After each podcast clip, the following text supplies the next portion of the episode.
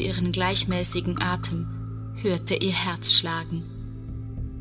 Erst noch sehr rasch, dann wurde es langsamer. Ich spürte ihre Lippen auf meinem Nacken.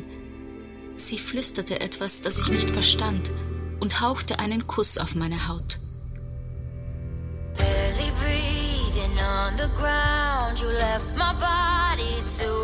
Stell dir eine Welt vor, in der die Gesetze deiner Vorfahren nicht mehr gelten, in denen es keine Grenzen mehr gibt, keine Regeln.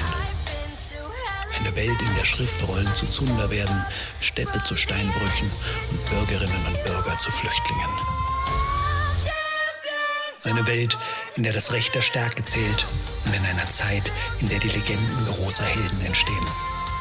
Willkommen in der Welt von Cornicula und Abetonia.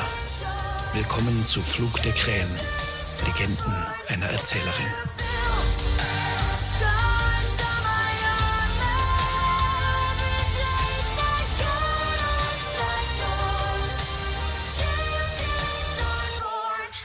Wildnis im Noricum.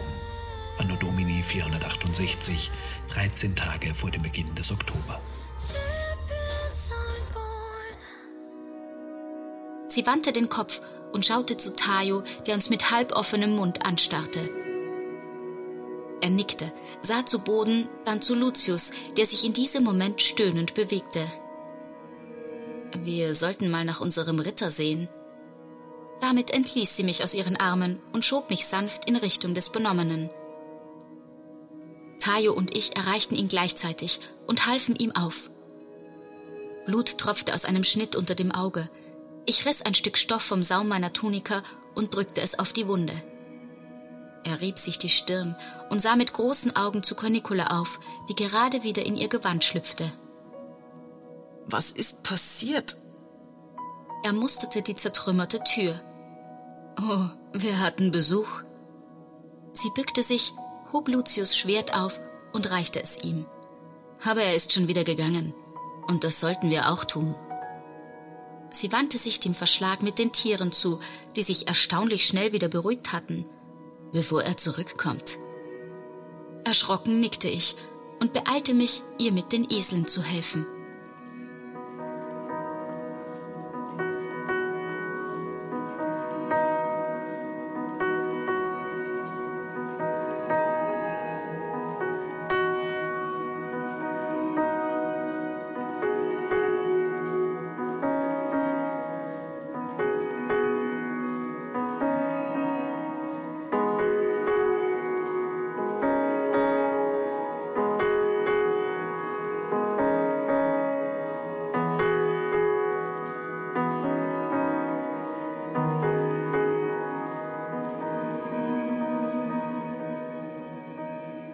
Nicola erzählt.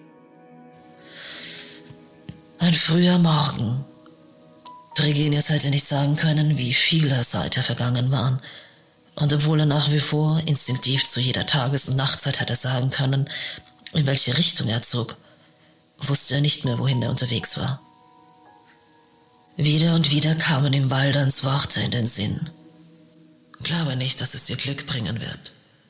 Wie du siehst, es vermag nur Unglück zu verbreiten. Hatte der alte Führer der Bergmenschen noch mehr gewusst, als er ahnte? Er ist eben weise, murmelte Trigenius zu sich selbst. Darum lebt er dort in Höhlen, in den Bergen, im Wald. Er hat die Weisheit, die du selbst nur vorgibst zu besitzen. Trigenius brachte Mars zum Stehen und sah sich um.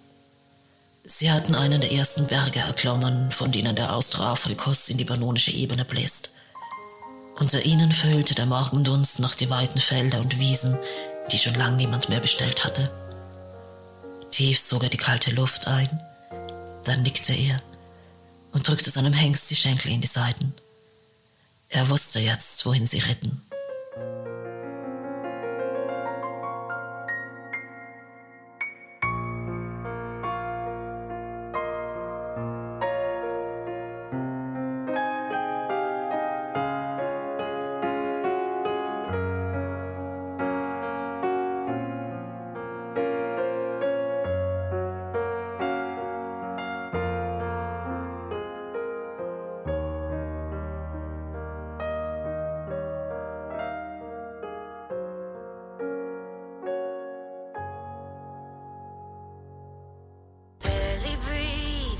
On the ground, you left my body to be found, but scars give me life.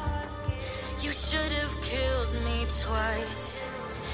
I've been to hell and back, pick myself up from the ash. It made me who I am. Champions on board, we're built. Der Krähen. Legenden einer Erzählerin. Der Histofiction-Podcast mit Ingeborg Mamala als Cornicula und Alexandra Kloiber-Karner als Avitonia. Buchregie und Produktion Daniel Karenson.